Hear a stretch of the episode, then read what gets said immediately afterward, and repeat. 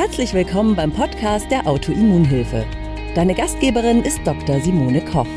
Hier erhältst du Wissen über Autoimmunerkrankungen, die wichtigsten Zusammenhänge rund um die möglichen Behandlungen sowie viele nützliche Tipps und Tricks, damit du deinen Alltag bestmöglich gestalten kannst. Noch ein kleiner Disclaimer. Dr. Simone Koch ist in diesem Podcast nicht als Ärztin tätig. Sie führt hier keine Behandlungen oder Beratung von Patienten durch. Sie veröffentlicht hier ausschließlich ihre eigene Meinung und Erfahrungen rund um Autoimmunerkrankungen. Die in diesen Beiträgen enthaltenen Informationen können keine Beratung durch einen Arzt ersetzen und sind keine medizinischen Anweisungen. Die Informationen dienen der Vermittlung von Wissen.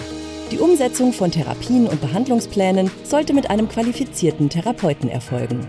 Jetzt kommen wir zu dem Teil über Östrogendominanzen, auf den ganz, ganz viele gewartet haben und was natürlich immer ständig auch hier gefragt wurde was mache ich denn dagegen? Simone, was mache ich denn dagegen? Und das ist natürlich halt auch die entscheidende Frage. Und ganz, ganz wichtig ist mir da, ich habe das jetzt so aufgebaut, ich erzähle als erstes was über Lifestyle, über Geschichten da und was ihr an eurem Verhalten ändern könnt. Und danach kommen wir zu Supplementen und zu, ja, was man so einnehmen kann, um das so ein bisschen zu verbessern. Und ganz, ganz wichtig ist, wenn du an deinem Verhalten nichts änderst, wenn du an alles so lässt, wie es ist, dann kannst du ein Vermögen für Supplemente ausgeben. Es wird nichts nützen. Da freuen sich die Hersteller der Supplemente, aber es wird keine Verbesserung eintreten. Und das ist das, was ich ganz, ganz wichtig finde.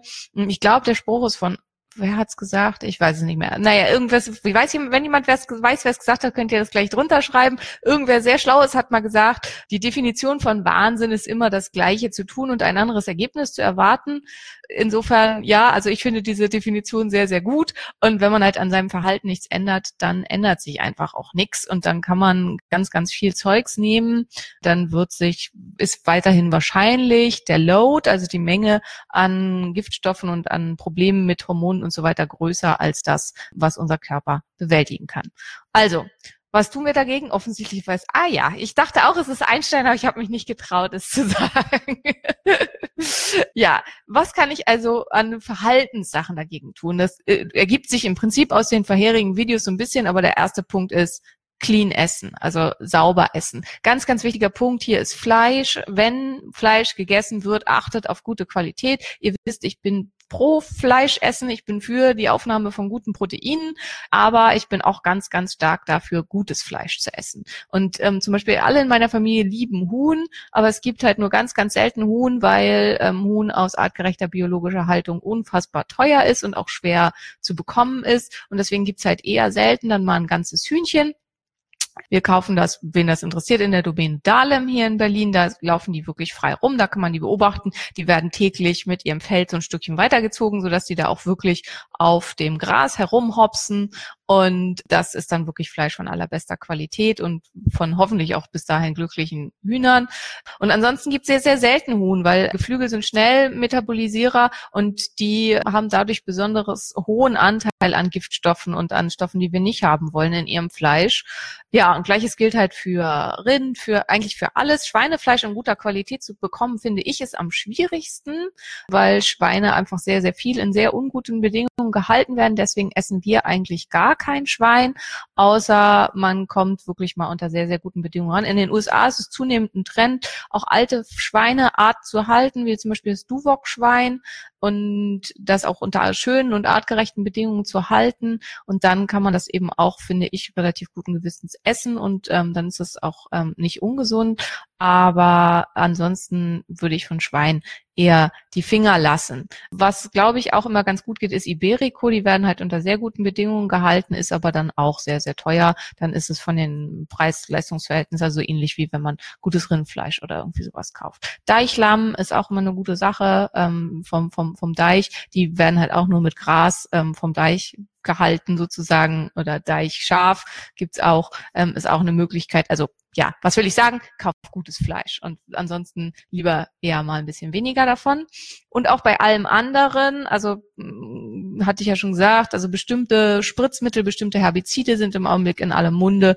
Also da nach Möglichkeit in Lebensmittel aus kontrolliert biologischem Anbau investieren oder vom Bauern, Nachbarn, irgendwas deines Vertrauens, von dem du weißt, dass er diese Mittel nicht nutzt. Und das finde ich halt da ganz, ganz schwierig. Rinderhack ist grundsätzlich ja eine gute Möglichkeit, um auch schlechtere Fleischschnitte zu verwenden. Was man gut kaufen kann, halt zum Beispiel auch im Bioladen zu Preisen, die affordable sind, ist, ist Herz. Und das dann zu Hack verarbeiten kann der Fleischer auch für dich machen. Klingt jetzt erstmal burr, aber Herz ist ein ganz, ist ein Muskel, ist ein ganz sauberes Fleisch, hat einen ganz hohen Anteil an Coenzym Q10 und deswegen auch eine gute Sache. Man kann das mit anderen Sachen mischen, damit ein bisschen mehr Fett reinkommt und dann ist es auch nicht so teuer. Also das ist halt auch was, was man da gut machen kann, wo man sich dann auch gleich noch ein paar bisschen ähm, Innereien quasi mit äh, reinmachen kann. Ja, und ansonsten Wasser. Das Wasser sollte gefiltert sein nach Möglichkeit. Unser Leitungswasser enthält leider sehr viel künstliche Hormone von der Antibabypille, weil jedes Mal, wenn eine Frau, die die Antibabypille nimmt, aufs Klo geht, dann gibt sie einen Teil Ethylastradiol über das äh, über den Urin ab und der ist sehr, das ist sehr schwer auszufiltern in unseren Wasseraufbereitungsanlagen und deswegen enthält unser Leitungswasser leider Hormone. Und wenn man die loswerden will, muss man das Wasser filtern. Günstigste Möglichkeit ist immer noch der Britta-Filter, Entschuldigung, Werbung. Ich weiß aber nicht, was es noch für welche gibt, die vielleicht günstiger sind und No-Name sind oder irgendwie sowas. Klar, hier habe ich wieder das Plastikproblem, deswegen sollte man es durchfiltern und gleich in eine Glasflasche umgießen aber es ist die günstigste Möglichkeit und dann ist nach oben dem Ganzen quasi keine Grenze gesetzt. Also man kann sich äh, UFO-artige Hightech-Dinger unter der Spüle einbauen lassen oder auch Hausfilter oder so weiter.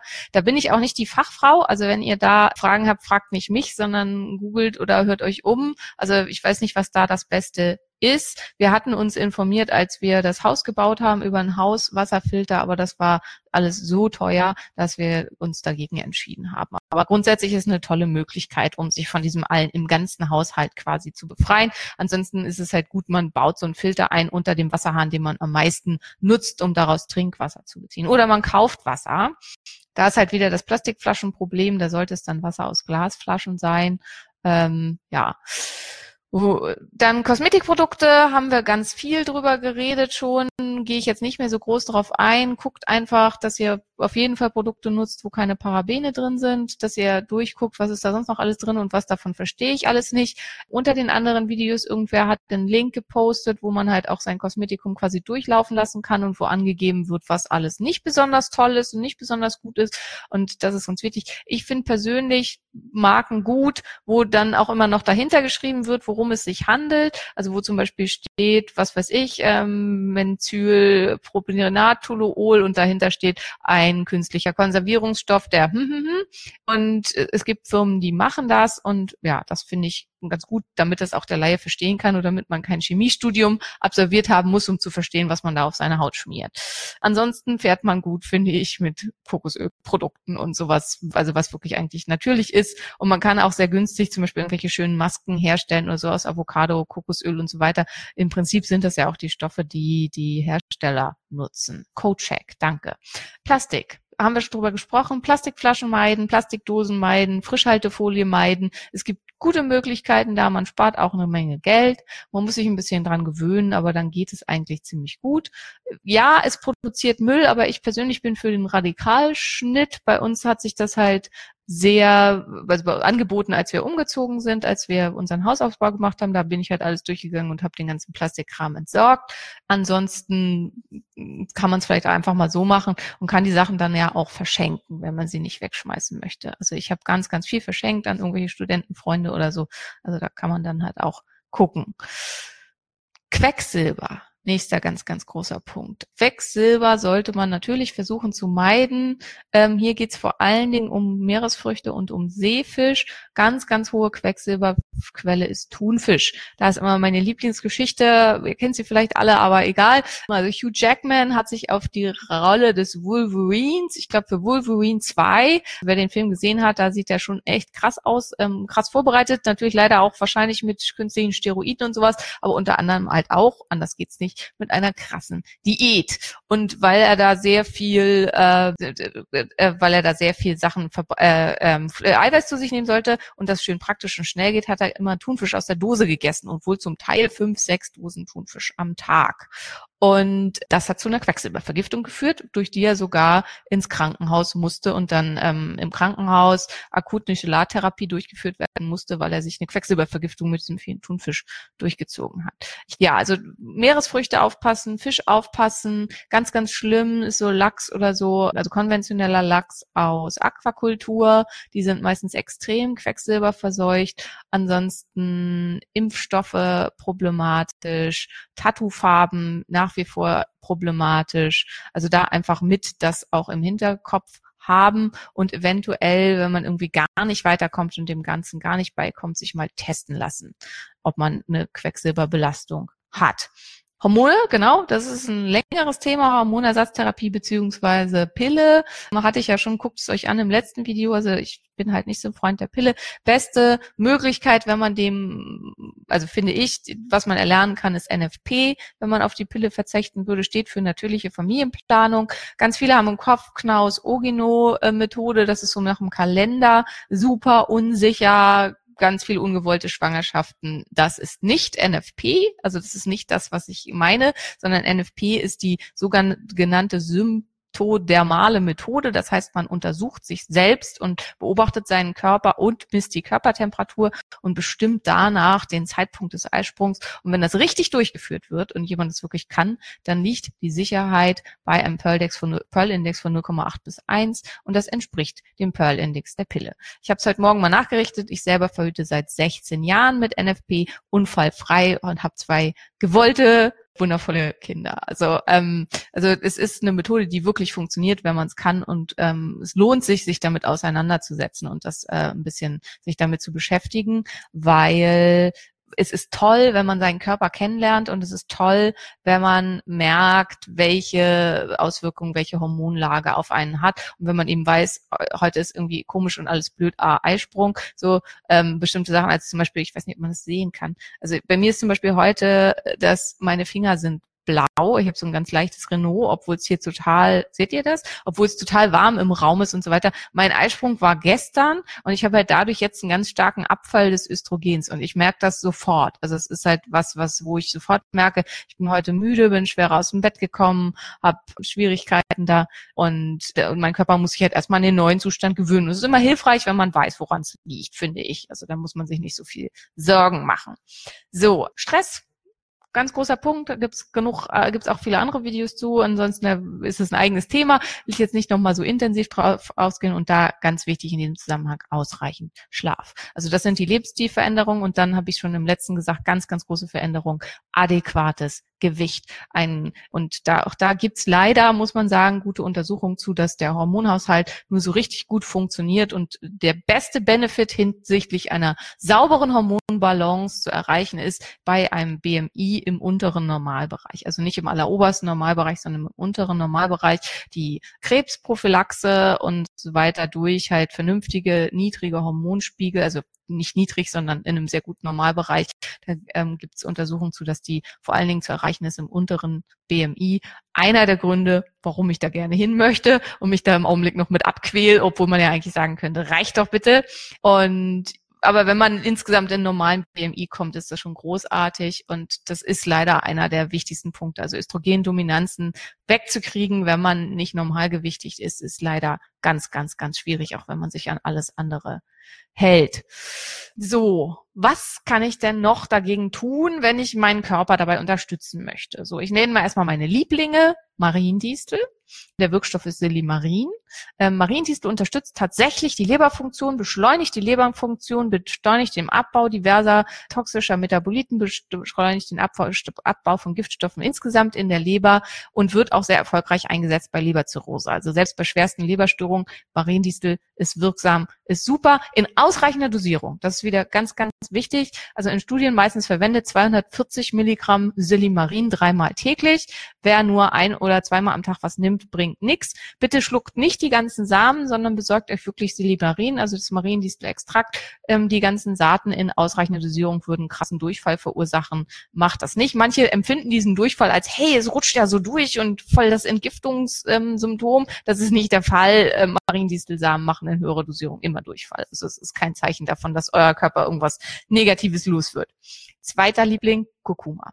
Kurkuma hilft auch bei der Leberentgiftung, unterstützt ganz stark die Leber in ihrer Funktion und hilft vor allen Dingen dabei, negative Steroiddisbalancen zu bekämpfen, neben ganz, ganz, ganz, ganz vielen anderen Wirkungen. War gestern auch schon mal gefragt, Simone macht doch mal was zu Kurkuma. Gerne, können wir gerne mal machen. Tee? Nee, nicht Tee, Yvonne. Extrakt. Das ist das, was ich eben gesagt habe. Also Tee ist sicherlich nicht schlecht, aber mit Tee kommst du nie auf die entsprechenden Wirkdosen. Und das ist ein ganz, ganz wichtiger Punkt bei Supplements. Also da können wir noch mal extra auch vielleicht was zu machen. Gucken, was ist die Wirkdosis zur Behandlung. Weil in Deutschland gibt es ein sehr, sehr strenges Nahrungsergänzungsmittelgesetz. Und ich habe da zum Beispiel ja schon mal drüber gesprochen beim Agnus Castus, beim Mönchspfeffer. Sämtliche Studien zu Agnus Castus wurden mit 40, äh, 20 bis 40 Milligramm Agnus Castus Extrakt durchgeführt. In Deutschland kaufen kann man vier Milligramm. Hilft das? Nein. Ziemlich sicher nicht. Und das ist halt ganz oft das Problem. Man nimmt dann was und erhofft sich eine Wirkung und dann bringt's nichts und dann nimmt man es halt wieder nicht mehr. Aber tatsächlich hat man halt nie die Wirkstärke. Und das ist auch beim Kurkuma. Kurkuma wurden die Studien durchgeführt mit drei Gramm täglich Kurkuminextrakt, also 3000 Milligramm Kurkumin. Und davon, dafür müsste man 50 Gramm Kurkuma am Tag konsumieren. Wenn ihr das macht, kriegt ihr garantiert krasse Magen-Darm-Probleme und Verdauungsstörungen. Das heißt, auch hier erreicht man leider die Wirkstärke nur, wenn man Extrakt nimmt. Es ist sicher auch super hilfreich, Kurkuma so zu sich zu nehmen. Aber wenn man wirklich halt für eine echte Problematik was erreichen will, dann muss man das Extrakt zu sich nehmen. So, wenn ich jetzt alle einzeln vorstelle, dann äh, ist mein Kind aus der Kita geworfen. Insofern muss ich euch jetzt hier mal ein bisschen beschleunigen. Also das sind meine beiden Lieblinge. Weiterhin sehr hilfreich, Methionin und S-Adenosylmethionin. Die beschleunigen die Methylation, äh, Methylierung in der Leber und sind hilfreich vor allen Dingen bei Methylierungsstörungen und ähm, auf der Östrogenschiebe. Alpha-Liponsäure, hier ist immer wichtig, der Darm muss in Ordnung sein.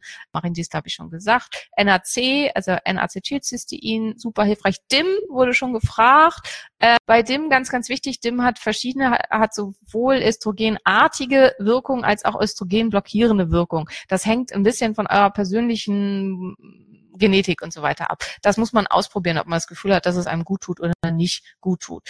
Calcium-D-Glucuronat auch super hilfreich, weil es die Stoffe abbindet, sodass sie ausgeschieden werden können, bevor sie wieder zurück in den Kreislauf kommen ja, ich glaube, das waren Quer und Quercetin. Das sind erstmal so die wenig, wes wesentlichen zum DIM nochmal zurück. DIM ist tatsächlich, ist ein Stoff, der ganz stark im Gemüse der Brassica-Familie produziert wird, also im Kohlgemüsen. Und wer bei mir Patient ist, weiß, ich quäle meine Patienten immer mit dem Rat, sehr viel Kohlgemüse zu essen, auch in relativ hohen Mengen, weil nämlich die äh, Goldrogene, die die Schilddrüse blockieren, sind so gering, dass wenn man da nicht äh, ständig, also jeden Tag Unmengen Weißkohlsaft trinkt, man keine Nebenwirkungen davon haben sollte. Aber die Menge an DIM ist halt tatsächlich so, dass es was bringen kann.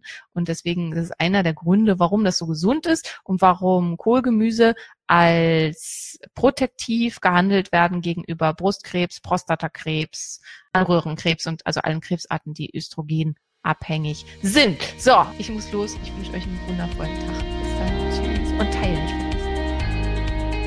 Danke, dass du bei der heutigen Episode dabei warst. Mehr Tipps von der Autoimmunhilfe findest du unter www.autoimmunhilfe.de. Wir sind auch auf Facebook, Instagram und YouTube aktiv. Den jeweiligen Link findest du in der Podcast-Beschreibung. Gefällt dir dieser Podcast? Dann freuen wir uns, wenn du auf iTunes eine Bewertung schreibst und den Podcast mit deinen Freunden teilst.